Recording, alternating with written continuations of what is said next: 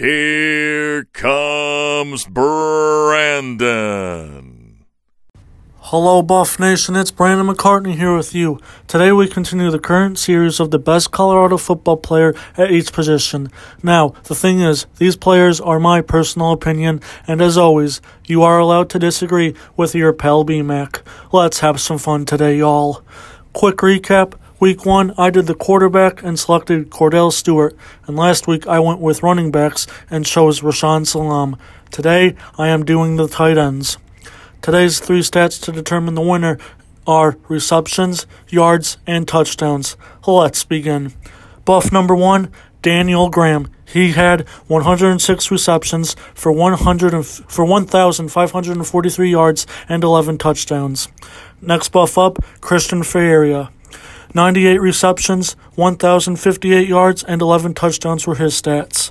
Last buff in, Joe Klopfenstein.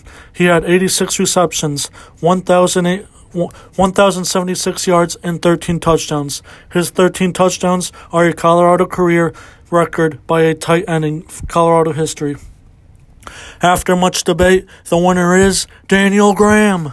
Colorado career highlight for Daniel Graham. Graham holds the record for most receptions and most receiving yards in Colorado history for a tight end.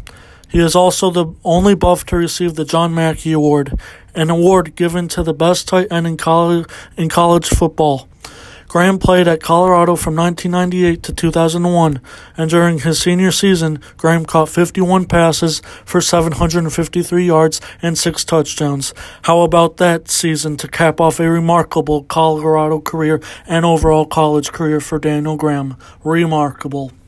Now, final thoughts are, doing these podcasts about the players only hypes me up that much more. And yes, Grandpa Mac, a k a. Coach Mac to most, it does, in fact, wire, fire, and inspire me.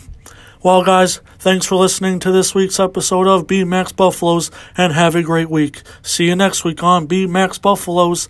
I'm wired, fired, and inspired. Let's go, Buffaloes!